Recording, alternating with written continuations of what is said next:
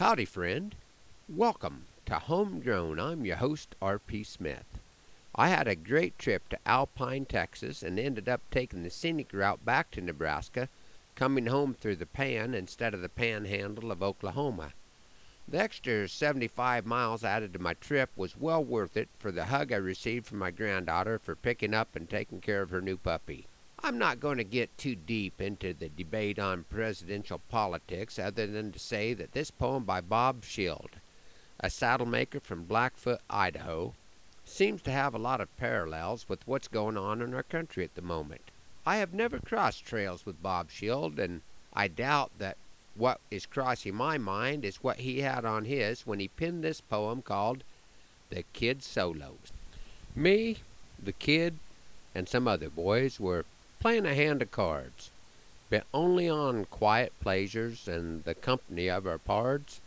Through all the blissful afternoon the aces came and went. When our drinking was bare begun, our money was mostly spent.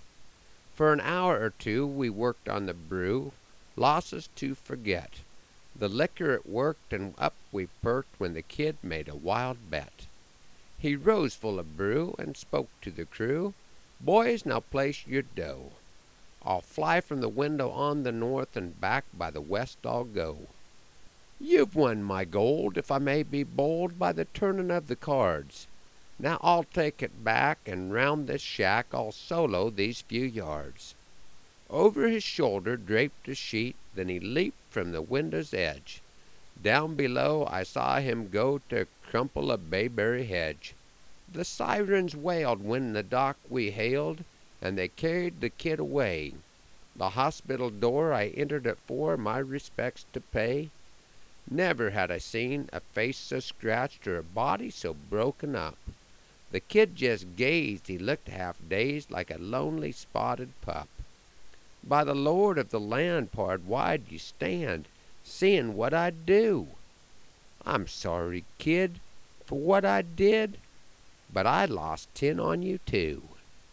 I guess it must be part of human nature to want to get behind someone that seems so confident in what they can accomplish, even when we know it can't be done. I am praying that our country doesn't need a trip to the emergency room when this election cycle is over. Thanks for riding along on Homegrown this morning. Hoping that the Lord blesses you real good today that he is raining on your place, and that our happy trails cross again soon, I'm R.P. Smith.